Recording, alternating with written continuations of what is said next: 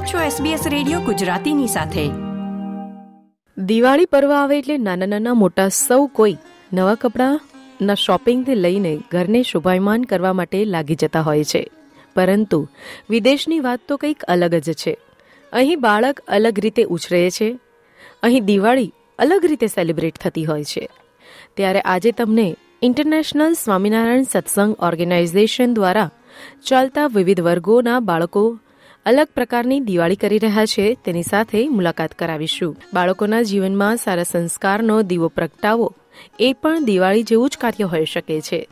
મિત્રો, નાના નાના ભૂલકાઓ પોતાના હાથેથી કોડિયાઓ બનાવીને તેને શણગારે છે અને પછી સરસ મજાનું દિવાળીનું મહત્વ સમજાવે, તો કોને ન ગમે? હું વાત કરી રહી છું સિડનીના ઈસો મંદિરની, કે જ્યાં ગુજરાતી, સંગીત, ધાર્મિક વર્ગના બાળકો દિવાળી માટે સરસ મજાના રંગીન કોડિયાઓ બનાવી રહ્યા છે. અને હા, ભારતમાં ફટાકડા ફોડવાના કારણે જે પ્રદૂષણ થઈ રહ્યું છે, તેનો સંદેશો આપતા બેનર પણ તેઓએ બનાવ્યા છે. આ વિશે વધુ માહિતી આપવા માટે મારી સાથે જોડાઈ ગયા છે ઈસો મંદિરમાં શિક્ષક તરીકેની ભૂમિકા ભજવતા પ્રીતિબેન બ્રહ્મભટ્ટ અને કૃષ્ણાબેન દવે. તો સાથે જ બાળકો વતી આપણી સાથે આજે વાત કરશે માન્યા પટેલ. આપ સૌનું સ્વાગત છે એસબીએસ ગુજરાતીમાં. થેન્ક યુ થેન્ક યુ મીરાનીબેન. મીરાનીબેન થેન્ક યુ મને આ પ્લેટફોર્મ આપવા માટે અને એસબીએસ નો ખૂબ આભાર માનું છું. પ્રીતિબેન સૌથી પહેલા તમને પૂછવા માંગીશ કે બાળકોની પાસે ઇકો ફ્રેન્ડલી દિવાળીનો સંદેશો તૈયાર કરાવવાનો વિચાર આપને ક્યાંથી આવ્યો? આપણે જોઈએ તો એજ્યુકેશન સિસ્ટમમાં પણ યર થ્રીના સ્ટુડન્ટ્સથી લઈને એના ઉપરના વર્ગોમાં આપણે છોકરાઓને સસ્ટેનેબિલિટી અને એન્વાયરમેન્ટને પ્રોટેક્ટ કરવાનું શીખવાડી જ રહ્યા છીએ. એટલે બાળકોમાં એ અવેરનેસ તો છે જ કે આપણે એન્વાયરમેન્ટને બચાવવા માટે કંઈક કરવું જોઈએ. તો અને ઘણી બધી સ્કૂલ્સ વેસ્ટ ફ્રી વેનસડે હોય છે જ્યાં છોકરાઓને એન્કરેજ કરવામાં આવે છે કે રેપર્સ વગરનું જે પેકિંગનું ફૂડ લઈ આવવા માટે. તો અમને થયું કે છોકરાઓને અવેરનેસ તો છે જ. તો એ પ્રેક્ટિસમાં મૂકીએ તો છોકરાઓને વધારે એનું ઇમ્પોર્ટન્સ સમજાય. એટલે ત્યારથી અમે કે આપણે કંઈક એવું કરીએ કે જ્યાં આપણે એન્વાયરમેન્ટને હેલ્પ કરી શકીએ પ્લસ ઇકો ફ્રેન્ડલી હોઈ શકીએ. તો બાળકો સાથે આ વાત કરી અને બાળકોએ તો ખૂબ ઘણા સજેશન્સ અમને આપ્યા અને ત્યારથી પછી આ બધું સ્ટાર્ટ થયું વિચાર ને બધું. અને બાળકો આ ઉપરાંત શું બનાવવાના છે? દિવાળી માટે ખાસ કરીને? કે આ વખતે અમે કોળિયા બનાવશું અને બીજું કે બેનર્સ બનાવશું જેના લીધે છોકરાઓને એમ થાય કે અમે બી ઇન્વોલ્વ થયા આમાં. અને વધારે જે લોકો બહારથી આવતા હોય છે એ લોકોને બી આવે. એટલે બેનર્સ બનાવવાના છીએ અને દિવાળીના કોળિયા બનાવવાના છીએ. અને જે યુવતીઓ હોય છે તે રંગોળી કે એવું કઈ બનાવતી હોય છે આ દિવાળી ફંક્શનમાં હા એટલે મારા પેરેન્ટ્સ બી અમને ઘણો સપોર્ટ કરે છે. એટલે પેરેન્ટ્સ રંગોળી બનાવતા હોય છે. એમાં જે અમારી બાળસભાની કે ધાર્મિક ક્લાસની છોકરીઓ છે તે આવી અને એમાં મદદ કરે છે અને ઇનિશિયેટિવ લે છે. એટલે એને દિવાળીનું ઇમ્પોર્ટન્સ બી સમજાય અને એ લોકોને ઇન્વોલ્વમેન્ટ હોવાથી એમને સારું પણ લાગે છે. અહીં હું કૃષ્ણાબેનને એક સવાલ પૂછવા માંગીશ કે કૃષ્ણાબેન આપ આપના તો બે બાળકો છે અને વિદેશની ધરતી પર જ તેઓ જન્મ્યા છે.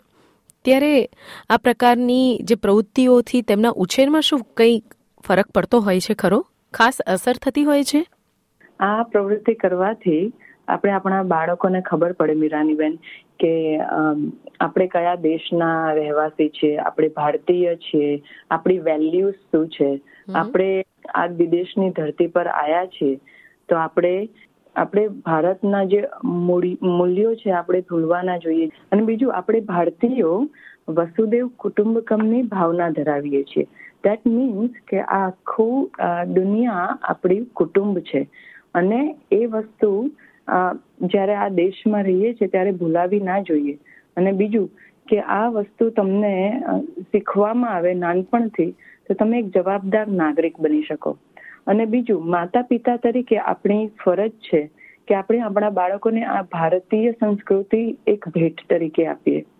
અને આપણે એવું કહેવાય છે ને કે જો તમારે ઇમારતને ઊંચી બનાવી હોય, તો એના પાયા ઘણા ઊંડા નાખવા પડે. તો એ જ મારો પ્રયત્ન રહે છે મારા પોતાના અને મંદિરના બાળકો સાથે. ખૂબ સરસ વાત કહી કે જેટલા પાયા ઊંડા હોય તેટલા જ તે બિલ્ડિંગ વધારે મજબૂત બનતી હોય છે. અહીં કૃષ્ણબેન, વધુ એક સવાલ પૂછવા માંગીશ કે કેટલા બાળકો તમારી આ પ્રવૃત્તિમાં જોડાવાના છે? જે આવનારા સમયમાં તમે દિવાળી માટે જે દીવાઓ બનાવવાના છો તેમાં? મીરાનીબેન અમારા જે બાળ સભાના બાળકો છે, એમાં ઘણો ઉત્સાહ જોવા મળે છે. દરેક ફેસ્ટિવલ તમને ખબર છે કે આપણે ભારતમાં આપણે કેટલા બધા festivals throughout the year આપણે સેલિબ્રેટ કરતા હોઈએ છીએ. અને પચાસ એક છોકરાઓ more than even fifty they take participate on top of that જ્યારે આપણે વિદેશની ધરતી ઉપર આવી અને મેં ઘણા બધા પેરેન્ટ્સમાં એક દેશ પ્રેમ જોયો છે. અને આ જે દેશ પ્રેમ છે, એને આ માતા પિતા પોતાના બાળકમાં પણ જોવા માંગે છે. એટલા માટે ઘણા બધા લોકો એવો પ્રયત્ન કરી રહ્યા હોય છે માતા પિતા કે એ લોકો એમના છોકરાઓને વિદેશમાં ભલે ઉછરેલા છે, પણ એમના પોતાના ભૂમિ, માતૃભૂમિની યાદ અપાવતા રહે. અને સાચે તમે નહીં માનો મીરાની બેન જ્યારે આ બાળકો હોય છે જે નિર્દોષ દીકરા દીકરીઓ અને જે આવી રીતે પ્રવૃત્તિઓમાં ભાગ લે અને પછી એમના ફોટોઝ વિડીયોઝ એમના બા દાદા ઇન્ડિયામાં બેઠા બેઠા જુએ તો એ લોકો અતિશય ગર્વ અનુભવતા હોય છે. કે જે બાળકો તમે જોયું હશે કે અમુક બાળકો ઇંગ્લિશ જ બોલે છે. અને ગુજરાતીમાં બોલી જ નથી શકતા.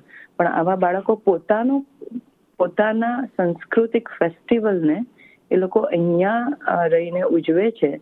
અને એ જે બા દાદાના આંખમાં આંસુ આવી જાય કે મારા પૌત્રો એ આટલી સરસ પ્રવૃત્તિ કરે છે. અને એમના મા બાપ ઘણીવાર એવું હોય કે દે ડોન્ટ લાઈક કે એમના છોકરાઓ વતન છોડીને જાય.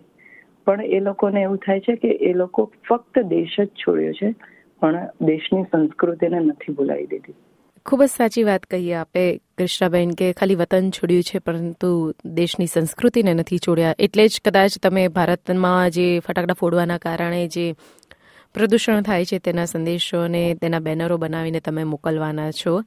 અમારી ખૂબ જ શુભકામનાઓ છે અને બાળકો વતી અમારી સાથે વાત કરવા જોડાઈ ગયા છે માન્યા પટેલ. માન્યા આપનું પણ સ્વાગત છે એસબીએસ ગુજરાતીમાં.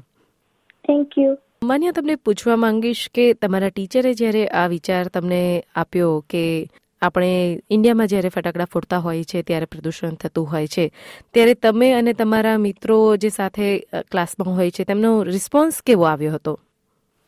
પોલ્યુશન એક જે આપણું એર છે વર્લ્ડમાં એ બેડ કરે like it's very harmful for us અને આપણે લાઈક જ્યારે like global warming is part of it આપણે જ્યારે પોલ્યુશન જે બેડ એર આપણે બ્રીથ કરીએ it can harm us and harm environment પણ તમે ક્યારેય ઇન્ડિયામાં દિવાળી કરી છે માન્યા ના પણ ઇન્ડિયામાં તો બધા બાળકો ઘણા બધા ફટાકડા ફોડતા હોય છે તમને એવી ઈચ્છા થાય કે તમે પણ ત્યાં જઈને ફટાકડા ફોડો એવી હા થાય એવું પણ આમાં અહીંયા ઓસ્ટ્રેલિયામાં બી મંદિરમાં બધે દિવાળી સેલિબ્રેશન કરે અમે અહીંયાથી ફટાકડા ફોડીએ.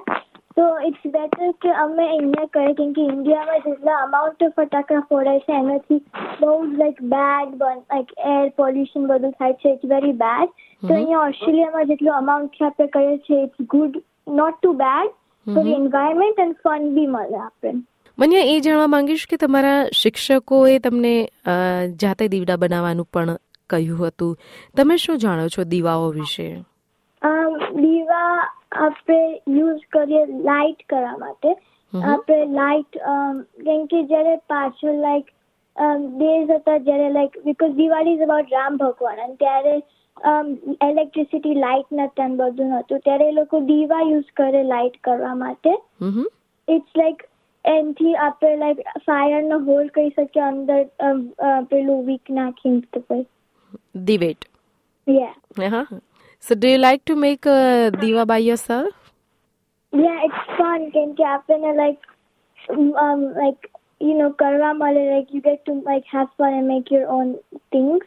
પ્રીતિબેન બ્રહ્મભટ્ટ કૃષ્ણાબેન દવે અને માન્યા પટેલ આપ અમારી સાથે જોડાયા તે બદલ આપ સૌનો ખૂબ ખૂબ આભાર થેન્ક યુ મીરાનીબેન સો એસબીએસ ગુજરાતીને અને આપ સર્વેને જે એસબીએસ રેડિયો સાંભળે છે એ બધાને અમારા તરફથી દિવાળીની હાર્દિક શુભકામનાઓ. જી ચોક્કસથી. અને તમને સૌ કોઈને પણ એસબીએસ ગુજરાતી તરફથી પણ આપને દિવાળીની હાર્દિક શુભકામનાઓ અને નૂતન વર્ષ અભિનંદન લાઇક શેર કોમેન્ટ કરો. એસબીએસ ગુજરાતીને ફેસબુક પર ફોલો કરો.